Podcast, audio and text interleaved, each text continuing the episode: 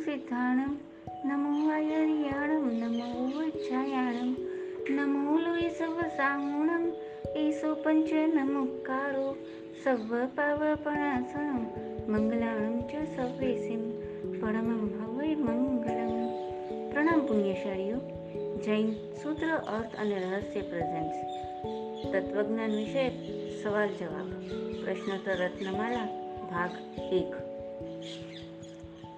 question one hundred ninety five પુણ્ય શ્રાવકનું સામાયિક કેવું હતું? આન્સર પુણ્યાનું સામાયિક સમજતા પહેલાં એક બે વાત બીજી સમજી લઈએ તો પુણ્યાનું સામાયિક સમજવામાં સરળતા થશે. જેમ તેલવાળી ચીકણી ને ખરબચડી દિવાલ પર ધૂળના રજકણો ચોટે તો તેને કાઢવા માટે સાબુ, પાણી, બ્રશ વગેરે જોઈએ ને ઘણી મહેનત કરવી પડે.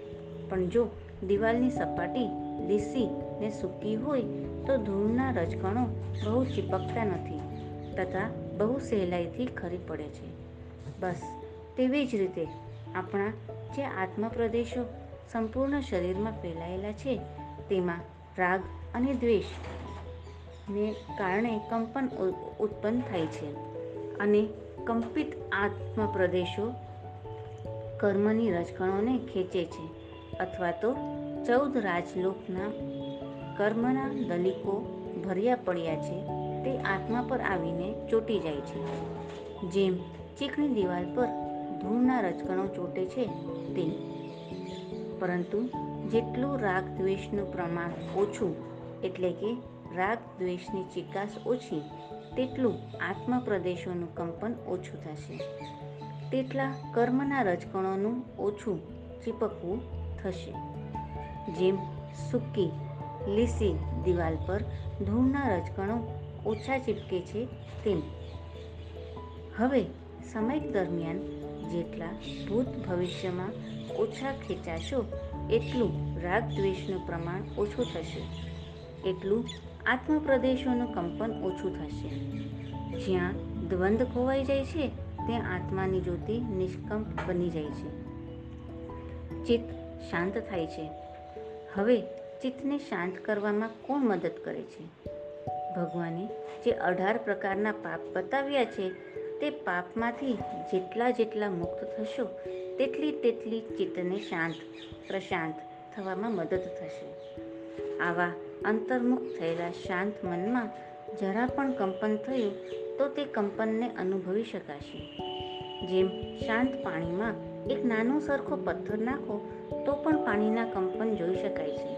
પણ જો પાણી શાંત ન હોય, ધોધવાતું હોય, તો તેમાં મોટા મોટા પથ્થરો નાખો, તોય તેનું કંપન અલગથી નિહાળી શકાતું નથી.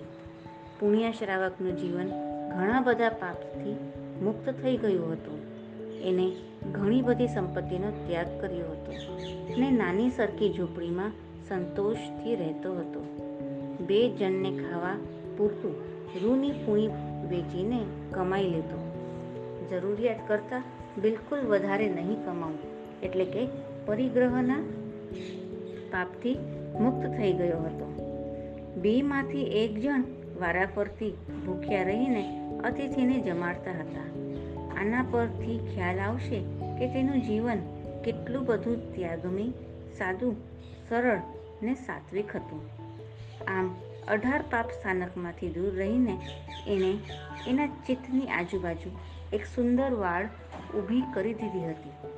તેથી, જ્યારે તે અડતાલીસ મિનિટ સામાયિકમાં બેસતો, ત્યારે તેનું ચિત્ત સંપૂર્ણ આત્મસ્થિત અને કંપન રહિત બની જતું ને ઉચ્ચ કોટીનું સામાયિક ઘટિત થતું. એક દિવસ એના સામાયિક દરમિયાન તેના શાંત, પ્રશાંત ચિત્તમાં કંપન પેદા થયું. ચિત્ત ડામાડોળ થયું. તેને કંપન પેદા થયેલા ચિત્તનો અનુભવ થયો. કેમ એને અનુભવ થયો? ને કેમ આપણને અનુભવ નથી થતો? તે જ વિચારવાનું છે.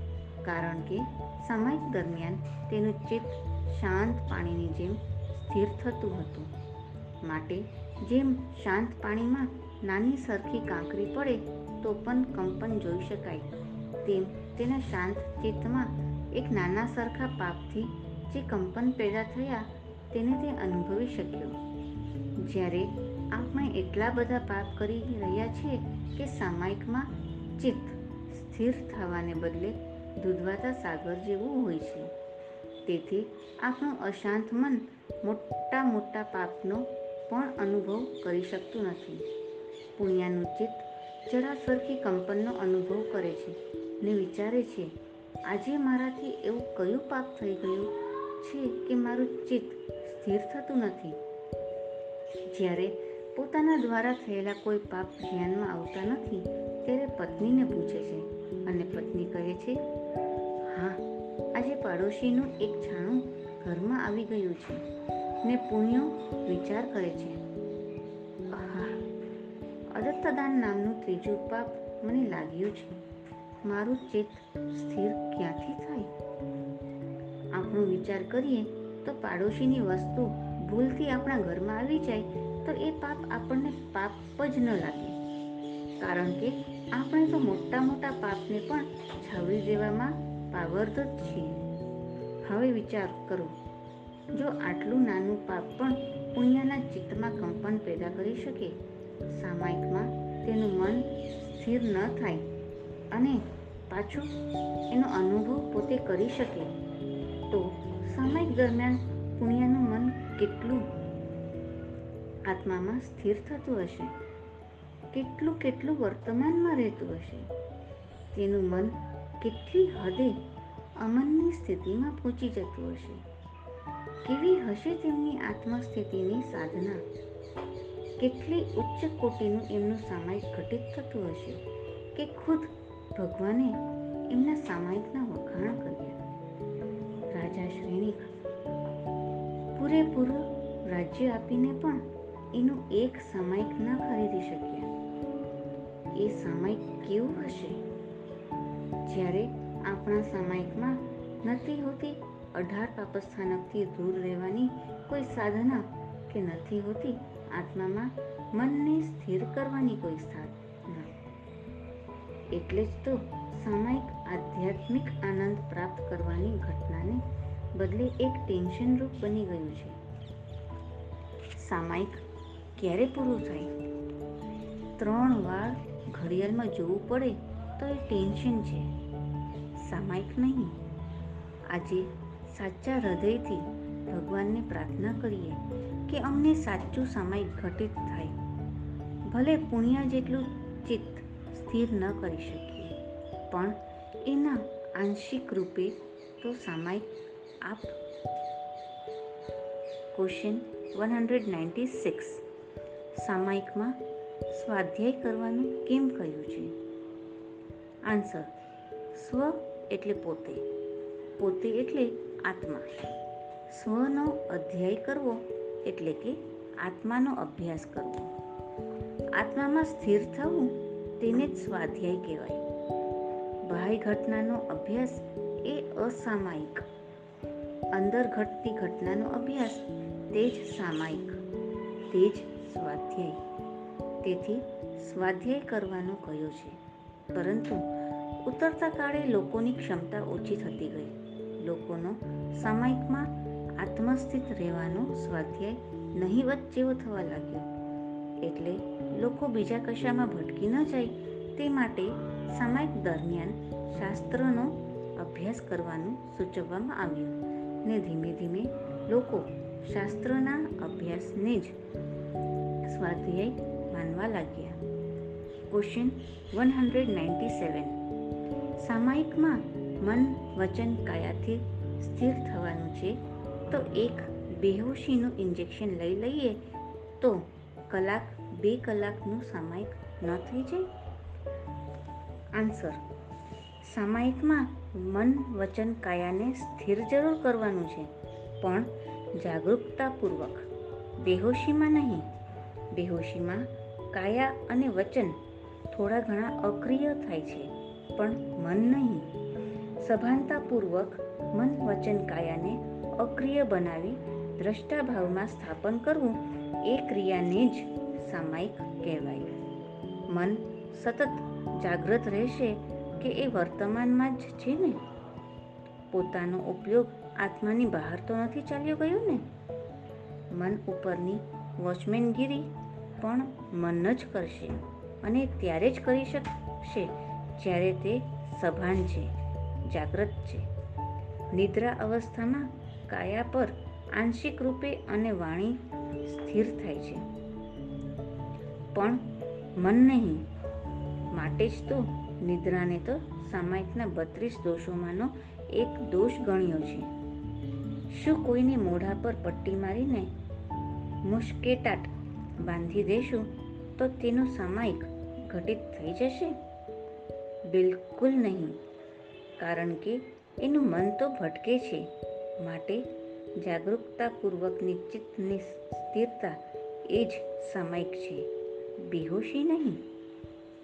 Question one hundred ninety eight પ્રતિક્રમણમાં કેમ બોલવાનું ને ક્રિયા કરવાની હોય છે? આન્સર પ્રતિક્રમણ એ સામાયિકની પૂર્વ ભૂમિકા રૂપે છે. પ્રતિક્રમણ એટલે પાપથી પાછા હટવું. પુણ્યના સામાયિકમાં સમજાવ્યું કે જેટલા પાપથી પાછા હટો, જેટલા પાપ રહિત થાઓ, એટલું તમારું મન આત્મામાં સ્થિર થઈ શકે. સામાયિક યોગ્ય રીતના ઘટિત થાય તે માટે પ્રતિક્રમણની ક્રિયા કરવાની છે. પ્રતિક્રમણમાં થયેલા પાપોની માફી માંગીને પવિત્ર થવાનું છે, જેથી મન પાપોના બોજથી હલકું થાય છે અને સામાયિક દરમિયાન આત્મામાં સ્થિર થઈ શકાય છે. સામાયિકની યોગ્યતા પ્રાપ્ત કરવા માટે પ્રતિક્રમણ છે. એટલે કે સામાયિકની પૂર્વ ભૂમિકા રૂપે હોવાથી તેમાં બોલવાની કે ક્રિયા કરવાની છૂટ આપી છે. ચોથા આરાના લોકોને આ રીતે પ્રતિક્રમણ કરવું પડતું ન હતું, કારણ કે તેઓ એટલા સીધા ને સરળ હતા કે જે ઘડીએ કંઈક ખોટું થયું કે તે જ ઘડીએ તેઓ પાપની આલોચના લઈ લેતા હતા. એટલે કે તેઓને સમયે સમયે પ્રતિક્રમણ ઘટિત થતું હતું. જ્યારે આપણે પાંચમા આરાના લોકો એટલા વક્ર અને જડ છીએ કે આપણને આ રીતે પ્રતિક્રમણ કરવાનું ફરમાન છે. Question one hundred ninety nine. આપણે પણ સામાયિક પાડતી વખતે સામાયિક દરમિયાન લાગેલા દોષોની માફી માંગી લઈએ છીએ. પછી સામાયિકમાં દોષ લાગી જાય તો વાંધો નહીં ને? આન્સર કોઈ માણસને તમે લાત મારો, પછી કહો સોરી હં ભાઈ, ભૂલથી લાગી ગયું. બિચારો એકવાર તમને માફ કરશે. પછી થોડી વાર રહીને લાત મારો ને સોરી કહો. આવું વારંવાર કરો. સામેલો તમને કેટલી વાર માફ કરશે? બસ સામાયિકમાં આપણે આ જ કરીએ છીએ. દોષોથી ભરેલું સામાયિક કરીએ છીએ ને પછી માફી માંગીએ છીએ. માફી માંગ્યા પછી જો દોષોને દૂર કરવામાં ન આવે, ભૂલોને સુધારવામાં ન આવે, તો પછી માફી નામના શબ્દનો કોઈ મતલબ રહેતો નથી. ક્વેશ્ચન ટુ હંડ્રેડ શું એસીમાં બેસીને સામાયિક થઈ શકે? આન્સર પંખા કે લાઇટમાં પણ ન થઈ શકે, તો એસીમાં કેમ થઈ શકે? એસીમાં બેઠા એટલે તમે કેટલા મોટા પાપમાં બેઠા એ જરા જાણી લો. એસીના ઉપયોગ દરમિયાન જે વાયુ છૂટો પડે છે, તે સીધો ઉપર જઈને ઓઝોનના પડને તોડે છે. ઓઝોન એક ઘટ ઓક્સિજન વાયુનું પડ છે, જે સૂર્ય અને પૃથ્વી વચ્ચે આવેલું છે. સૂર્યના જલદ કિરણો તેમાંથી પસાર થઈને પૃથ્વી પર આવે છે. તેથી નરમ બને છે. તેથી જ તો આ જીવ સૃષ્ટિ પૃથ્વી પર જીવી શકે છે. એસીને ફ્રીજના ઉપયોગથી આ પળમાં ગાબડા પડવાની શરૂઆત થઈ ચૂકી છે. એટલે કે જે એસી ફ્રીજનો ઉપયોગ કરે છે તે પરોક્ષ રીતે છઠ્ઠા આરાણા નિર્માણમાં નિમિત્ત બને છે. કારણ કે છઠ્ઠો આરો આવતા સુધીમાં, એટલે કે લગભગ અઢાર હજાર વર્ષ સુધીમાં, ઓઝોનનું પડ પૂરેપૂરું તૂટી જશે ને છઠ્ઠા આરામાં સૂર્યના સીધે સીધા કિરણો પૃથ્વી પર આવશે. એ આગ જેવા જલદ હોવાથી ઝાડપાન કે કોઈ જીવસૃષ્ટિ બચી શકશે નહીં. માણસો દિવસ દરમિયાન ગુફામાં ભરાઈ રહેશે. ને માછલા દરિયામાં ઊંડે ચાલ્યા જશે. જે લોકો ફ્રીઝ, એસી, ખૂબ હોશે હોશે ખુશ થઈને વાપરે છે, એમને કદાચ છઠ્ઠા આરામાં જન્મ લેવાની તૈયારી રાખવી પડે. વળી ફ્રીઝ, એસી વીજળીથી ચાલે છે. વીજળીના ઉત્પાદન દરમિયાન વાયુકાય અગ્નિકાય ને પાણીકાયના અસંખ્ય જીવોની હિંસા થાય છે. વળી જ્યારે તમે એસી વાપરો છો ત્યારે બીજાને ગરમી આપીને તમે ઠંડક લ્યો છો. મતલબ કે બીજાને દુઃખનું દાન કરીને તમે સુખ લ્યો છો. હવે તમે જ મને કહો કે આઠ આટલા પાપની વચ્ચે બેઠેલા માનવીનું સમય ઘટિત થાય જ કેવી રીતે? તેનું પાપોથી ઘેરાયેલું ચિત્ત આત્મામાં સ્થિર થાય જ કેવી રીતે? ક્વેશ્ચન ટુ હંડ્રેડ વન તપ શબ્દનો અર્થ સમજાવો. આન્સર તપ શબ્દનો અર્થ છે કે ઇન્દ્રિયોની જે માલિકી છે, તેને દૂર થવાની આજ્ઞા આપવાનું સામર્થ્ય કેળવવું પેટ કહે કે ભૂખ લાગી છે. તમે કહો કે ભલે ભૂખ લાગી હોય, પરંતુ આજે હું ભોજન કરવા માંગતો નથી.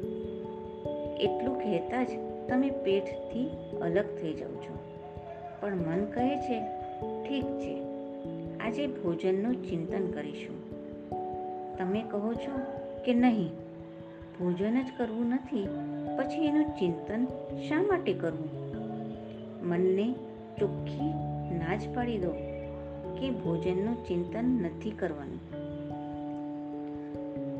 તમારી નામાં તાકાત હોવી જોઈએ.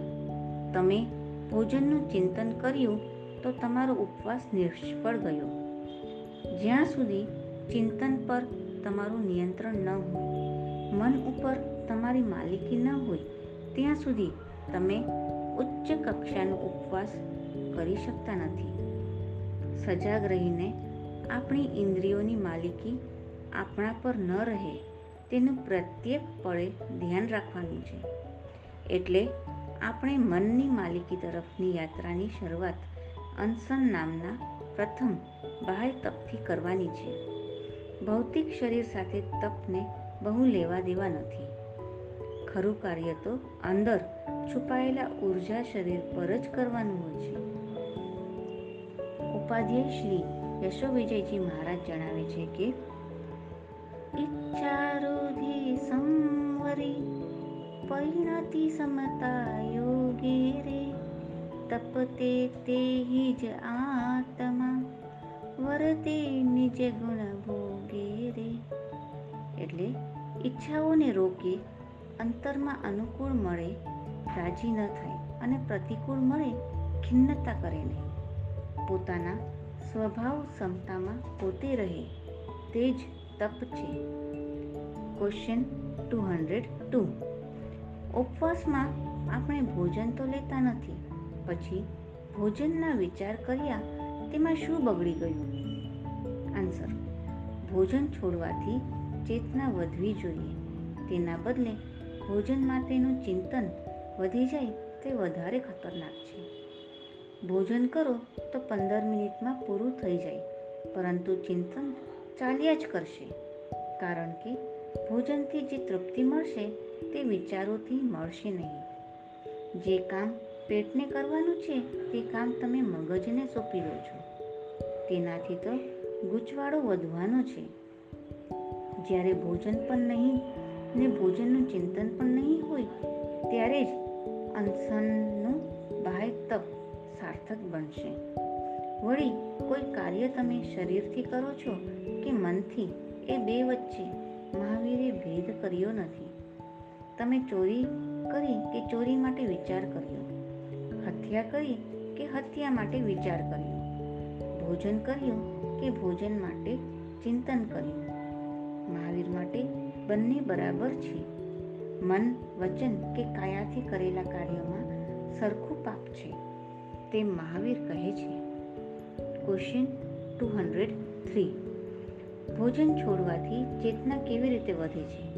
આન્સર જ્યારે ભોજન શરીરમાં બિલકુલ હોતું નથી, ત્યારે શરીરની બધી ઊર્જા મગજને જ મળે છે. જ્યારે શરીરની મોટા ભાગની ક્રિયાઓ ભોજન વગર બંધ થઈ જાય છે. ત્યારે શરીરની ઊર્જા જે અલગ અલગ અંગોમાં વેચાઈ ગઈ હોય છે, તે બધી મગજને મળતા મગજ પહેલી વાર જાગવામાં સમર્થ થઈ જાય છે. એટલી આપણી જાગૃતિ વધે છે. કદાચ મહાવીરની વધુમાં વધુ જાગૃતિનું એક કારણ આ પણ હોઈ શકે. આપણા માટે ભોજનનો એક ટુકડો પણ આપણી ચેતનાના સ્તરને બદલી નાખે છે. એટલે જો ચેતના વધારવી હોય, તો જેટલું ઓછું ભોજન શરીરમાં હશે, એટલી ચેતના વધુ જાગૃત થશે. Question two hundred four Jain દર્શનમાં ઉપવાસનું મહત્વ શું છે? આન્સર તીર્થંકરે ઉપવાસ કરવાની આજ્ઞા કરી છે. તે માત્ર ઇન્દ્રિયોને વશ કરવા માટે. એકલા ઉપવાસ કરવાથી ઇન્દ્રિયો વશ થતી નથી, પણ તપની સાથે શુદ્ધ ઉપયોગ હોય, વિચાર સહિત થાય તો વશ થાય છે. ઉપવાસ કરીને બીજાની નિંદા ન કરો, ક્રોધ ન કરો, ભોજનનું ચિંતન ન કરો, લોકોમાં દેખાડો ન કરો. જે કંઈ કર્યું છે તેનો અહંકાર ન કરો. કોઈ તમારા પ્રત્યે ગમે તેવું વર્તન કરે, તમે તે પ્રત્યે હૃદયમાં ક્ષમતા ધારણ કરો. જેમ લક્ષ્ય વગરનું બાણ નકામું જાય છે, તેમ ઉપયોગ વિનાનો ઉપવાસ આત્માર્થે થતો નથી. દુર્બળ દેહ અને માંસ ઉપવાસી જો છે માયા રંગ રે, તો પણ ગર્ભ અનંતા લેશે. બોલે બીજું બીજું અંગ રે બે હજાર સોરી ક્વેશ્ચન બસો પાંચ. અંશનાદી તપથી નિર્જરા થાય. નિર્જરા એટલે કર્મ ખપવા. આન્સર નિર્જરા તો શુદ્ધ ઉપયોગથી થાય. પરંતુ શુદ્ધ ઉપયોગ વધારવા માટે ઉપવાસ આદિ તપ કરવામાં આવે છે. Question two hundred six.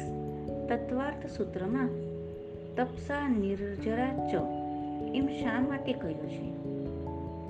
Answer, જ્યાં કશાય, વિષય અને આહારનો ત્યાગ છે, તેને જ ઉપવાસ જાણવો.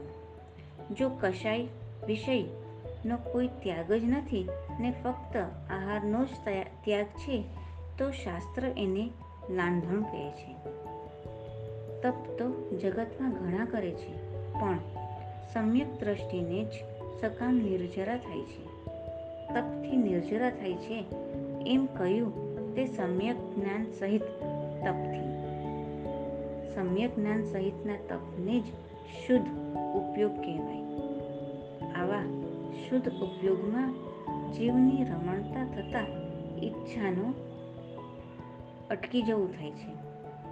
શાસ્ત્રમાં ઈચ્છા નિરોધસ્તપ એમ કહ્યું છે. ઈચ્છાને રોકવી એનું નામ તપ છે. શુભ, અશુભ ઈચ્છા મટતા ઉપયોગ શુદ્ધ થાય છે. ત્યાં નિર્જરા થાય છે. તેથી તપ વડે નિર્જરા કહે છે. ક્વેશ્ચન ટુ હંડ્રેડ સેવન શાસ્ત્રમાં એમ કહ્યું છે કે તત્વજ્ઞાન વિના કેવળ તપથી મોક્ષ ના થાય. તેનું શું કારણ? આન્સર. કારણ કે જે જીવો તત્વજ્ઞાનથી, આત્મજ્ઞાનથી વિમુખ છે, તેમની તેવા તપથી સિદ્ધિ નથી, પરંતુ તત્વજ્ઞાન થતાં રાગ આદિ ભાવો મટાડવા માટે તપ કરવાની ના નથી. જો નિષેધ હોય તો ગણધર વગેરે શા માટે તપ કરે?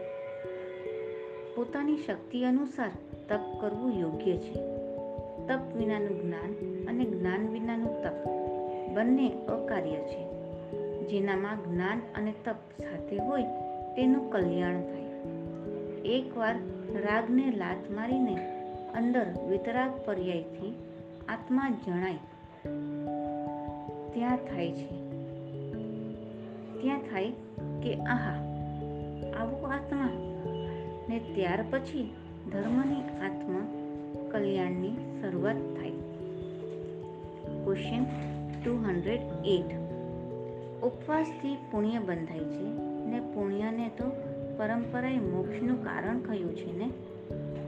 આન્સર જો આત્માની દૃષ્ટિ ન થઈ હોય, સમ્યક દર્શન રહિત પુણ્ય બાંધ્યું હોય, પુણ્ય બાંધતા અભિમાન સેવ્યું હોય, તો પુણ્યના ઉદયે ધારો કે ધનનો સંયોગ મળતા જ અભિમાન કરશે. અમે અમારા બાહુબળે પૈસા કમાયા. પિતાજી પાસે તો કંઈ હતું નહીં. અમારી આવડતથી ધન કમાયા. વગેરે મધ ચડશે. કોઈ ધર્માત્મા ગરીબ હશે તો નિંદા કરશે. નિર્ધન હતા એટલે મુનિ થઈને ચાલી નીકળ્યા. આ રીતે વિવેક રહિત થઈને પાપ બાંધશે. કારણ કે પુણ્ય ઉપાર્જન કરતાં પણ અભિમાન કર્યું છે. માટે પુણ્ય ઉદયમાં આવતા પણ અભિમાન કરશે.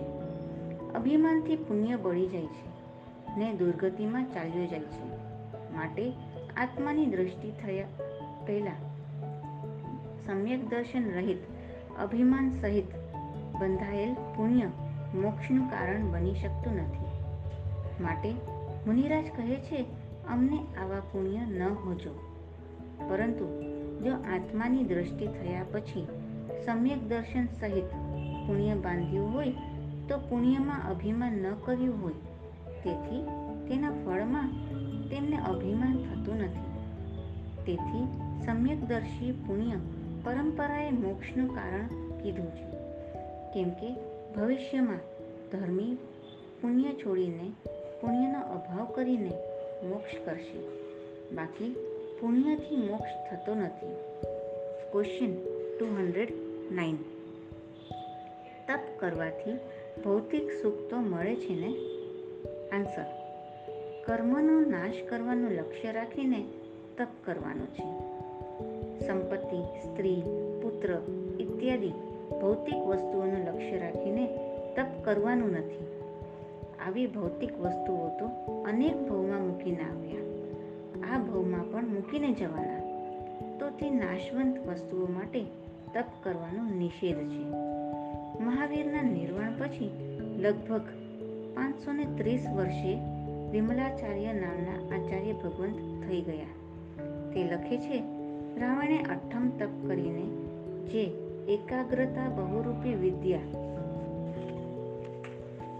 મેળવવા માટે રાખી તેટલો જ તપ કરી તેટલી જ એકાગ્રતા જો કર્મ નિર્જરા માટે રાખી હોત, તો કર્મ ખપાવી રાવણ કેવળ જ્ઞાન મેળવતે એટલી તાકાત હતી. પરંતુ તેનું લક્ષ્ય બહુરૂપી વિદ્યા હતી. તે મેળવ્યા પછી તેનો ઉપયોગ લોકોને રંજાડવામાં ને ભૌતિક સામગ્રી માટે કર્યો, જેથી તે મરીને નરકે ગયો. ક્વેશ્ચન ટુ હંડ્રેડ ટેન ઉપવાસ એટલે શારીરિક કસરત જ ને?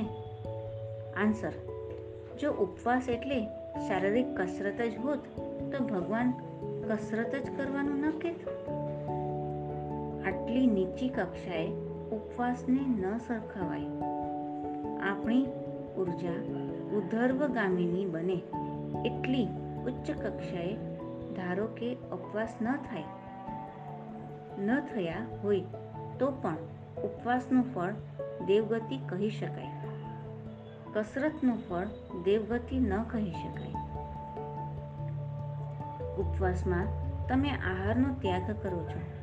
એટલે જ્યાં સુધી પચકાણ છે, ત્યાં સુધી તમે આ દુનિયામાં આહાર માટે થતી દરેક પ્રકારની હિંસામાંથી બહાર નીકળી ગયા. એટલે તમારા ભાગે એટલું પુણ્ય જમા થયું. શરીરને ખોરાક નહીં મળે એટલે દિવસે દિવસે બધી ઇન્દ્રિય ક્ષીણ થતી જશે. પછી આંખને ટીવી, નાટક, સિનેમા જોવા નહીં ગમે, કાનને સાંભળવું નહીં ગમે, જીભને બોલવું નહીં ગમે. મતલબ કે દરેક ઇન્દ્રિયની કાર્યશીલતા ઓછી થશે.